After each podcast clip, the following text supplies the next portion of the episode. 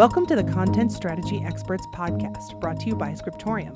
Since 1997, Scriptorium has helped companies manage, structure, organize, and distribute content in an efficient way.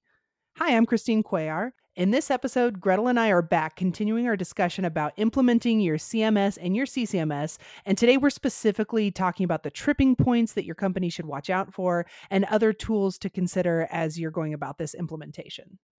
This is part two of a two part podcast. Thanks, Gretyl, for coming back on the show. Absolutely. So, what are some more tripping points that can trip organizations up when they're implementing their web CMS and their CCMS? Yeah, one big one is kind of what we were talking about with those competing priorities, right? So we talked about having the competing priorities between the creative side and more of the the marketing customer facing side versus people who need more structure in their content because of legal and regulatory requirements. And what this often looks like at an organization is that you've got your web CMS people and then your your DITA CCMS people and those competing priorities. And one thing that we see a lot of times as a tripping point or something that gets them tripped up when they have to look at maybe aligning on tool selection or, or getting new systems working together is figuring out how to strike that balance we talked about so that they're not competing priorities, but they're instead aligning their priorities. So we do see a lot of common areas where they struggle to come into alignment. And a few things, a few examples of things where I've seen this go wrong are where each group is choosing their own tools without communicating about it. Mm. That happens a lot of times, especially if there isn't really proper involvement from management. People have just been told, you know, this group, this department, you know, pick a tool that is going to improve what you're doing. And then, of course, you have a whole other department somewhere else that's being told the same thing. They're not mm. talking to each other about it at all. And then eventually down the road, they've picked their tools, they're all established. And then something comes up where they realize that they needed those tools to be compatible for sharing content or connecting to each other and then they can't because when they mm. were choosing the tools they didn't think about that they didn't talk to each other so then they're stuck in a, a really expensive and painful mess to fix if they need to get past that problem. So yeah. that's something that that we have been called in as consultants to help fix several times and that and that we've seen organizations you know take that path without really stopping and thinking before we evaluate and choose a tool we've got to get all the different groups who might have a use for that tool or need to integrate tools talking to each other. Mm. So that's one big thing that can go wrong. Another one is related to how the upper management at an organization does or does not prioritize content. Mm. So, one issue we see a lot is where let's say one type of content gets prioritized over another. And we've seen some examples where they have a very heavy emphasis on training content. Let's say this organization has an educational focus. It's it's all about learning. It's about the training materials. So maybe they focus on something like a learning management system, but they don't hmm. realize that they also have to deliver some legal documentation. They also are going to be marketing their services and they don't think about aligning all the different tools that these groups are going to be working in. Hmm. And once again, it's too late, right? And so, what happens when the management is really prioritizing one type of content over all the others is that when these different groups have those competing priorities, management's decision makes one group the winner and everybody else mm. the losers when it comes to their uh, priorities. Yeah. And so that can make things really tricky if the groups need to work together, but there's clearly one group being favored and being given mm. all the budget and all the resources while the others' needs are being ignored. And then, of mm. course, the even worse situation is when upper management does not care about content at all. They don't really think mm. about content as a priority for the business. And so that's bad for any or all groups who produce content. So if you've got yeah. the situation of, let's say, you know, people in a web CMS and people in a DITA CCMS, for example, and those groups both need to be aligning and improving the work that they're doing, but management doesn't care about content at all, then that just mm. leaves it as you know, the groups having to fend for themselves, and it kind of can turn into a free for all of the competing priorities because they don't have any guidance from management. So I think that's a really important thing when, when you're looking at content from more of the bird's eye view where we come in as consultants is we look at not just the content creators, but we look at the different levels of management and particularly the highest level and Yeah. how much do they prioritize content and how does that uh, affect their decisions because that obviously has an effect on the groups producing the content and really can make or break the work they're doing Yeah, and it also affects the business because content is a really big asset in your business to really bring value to your customers, to make your operations flow very smoothly. So I would say that the business is also losing out when you don't prioritize content. So a lot of times that resource does go, I guess, untapped.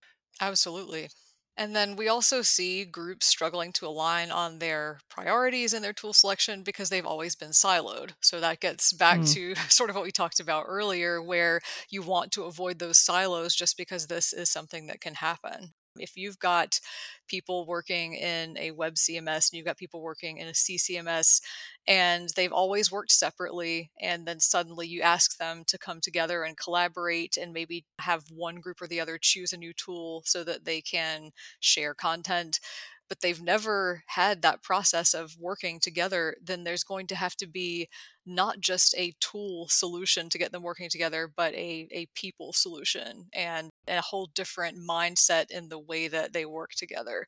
So yeah. that can really be challenging for tool selection as well because if they've if these people have never even talked to each other and then you're asking them to come together and evaluate some new some new software for one or both groups then it's going to make that process, I think, a lot trickier than if they had been working together all along. Hmm. Okay, so we've seen how when upper management not prioritizing content causes a lot of issues. How would you recommend upper management start to be active so that the content departments, all of them can really feel supported and, you know, they can get the most out of their content?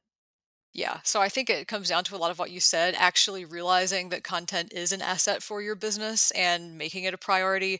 And then within that, upper management should be taking an active role in helping these groups to choose the tools that are going to work for everyone and benefit the entire organization and not just, you know, leave it up to an individual department to say, you know, hey, make a decision.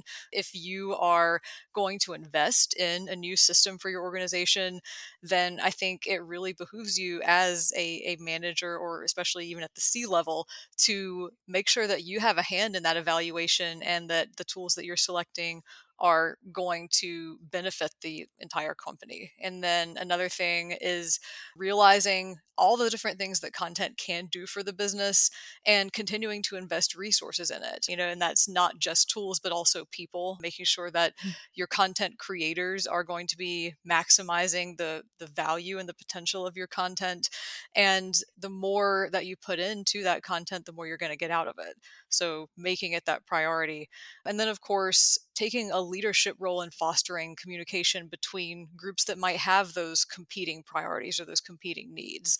So this is an area where i think in particular we've seen it be helpful to bring in an outside voice like a consultant just because even if you are in upper management and you've got sort of that bird's eye view of your organization, you still are not going to necessarily have the objectivity of an outsider. And Yeah. so it might help a lot if, if you're struggling to get groups who have been, let's say, working in silos or, or who are going to have to choose, you know, maybe a, a CMS over here and a CCMS over here, getting them into alignment, it might just help to get a consultant in to really hone in on what some of the communication issues are and then uh, help move past it so that you can actually make that selection.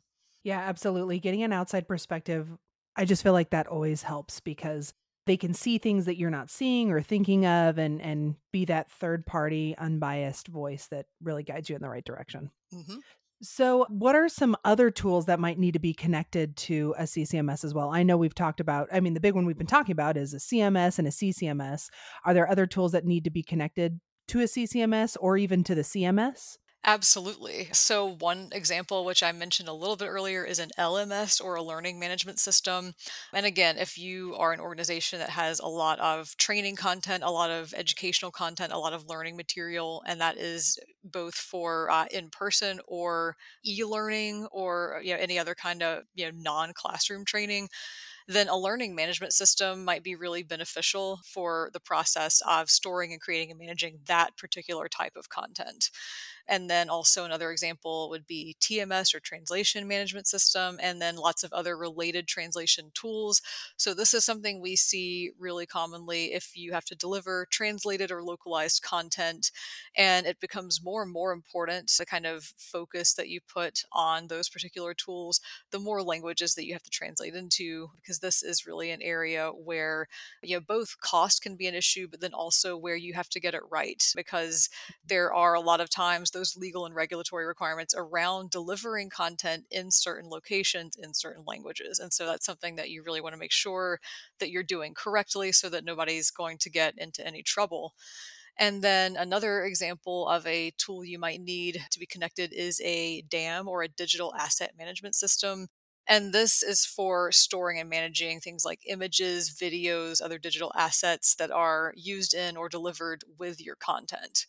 Hmm. And mm. a lot of times when you look at something like a CMS or a CCMS, those usually have the capability of storing digital assets, but where we see organizations leaning toward using a dam is if your content is very heavy on digital assets and not just text, or if there's a lot of sharing of digital assets that has to happen across groups. I know in particular, we've seen this where, for example, if you've got heavy machinery and you have a lot of diagrams of not just the machinery, but all the little pieces and parts that go into it that you might be in charge of selling or doing maintenance on, that's the kind of organization that might have a dam or if your material uh, has to have a lot of screenshots and illustrations and things like that where you know if you look through any documentation you would see just as many images if not more so than words then that would be an example of an organization where having a dam might work and with mm-hmm. all of these kinds of tools it's, it's sort of what we talked about with the connectivity that you can have either you know, the, the level one connectivity where they're actually integrated or sort of more of the level two where they're disconnected but can still share content. And this is where it becomes really important to think about a content tool chain or content ecosystem rather than just a disconnected set of tools right? Thinking about you know how you're going to make all of these different tools that you need for different parts of your content processes actually work together as a single working ecosystem. So if you do need a cms and a ccms and then maybe an LMS, a TMS, a DAM, or any of these other things, then it's important to think about how you can get them all working together efficiently so that you can get the best value possible out of your overall content production. Absolutely. And as you're listening, if you're in a similar situation trying to make these decisions or figure out what to do with all of these tools that we've been talking about, uh, if you ever get stuck, there's someone who can help, and it's us. So if you ever have questions, feel free to contact our team. We'd love to help support and get you the information that you need. Absolutely. Gretyl, is there anything else you can think of that you want our listeners to to be thinking about or understand about balancing their CMS and CCMS implementation that we haven't already covered? I think the one last piece of advice I will leave everyone with is to take the time to plan, take the time to really think about and evaluate your priorities, and don't rush into any purchasing decisions when it comes to mm. these kinds of tools. Like I mentioned, these implementations are you know major undertakings, they are major investments. They shouldn't be taken lightly. And if you really want to get the most out of having these different kinds of connected tools or connected systems, then it is imperative to take that time up front and really do a proper evaluation so that you don't get stuck with a really expensive purchasing decision that was not the best one for you. Awesome. Thanks. That's great feedback. Well, thank you so much, Gretyl, for taking the time today to talk about this twice. Absolutely. Thank you. And thank you for listening to the Content Strategy Experts podcast brought to you by Scriptorium. For more information, visit scriptorium.com or check the show notes for relevant links.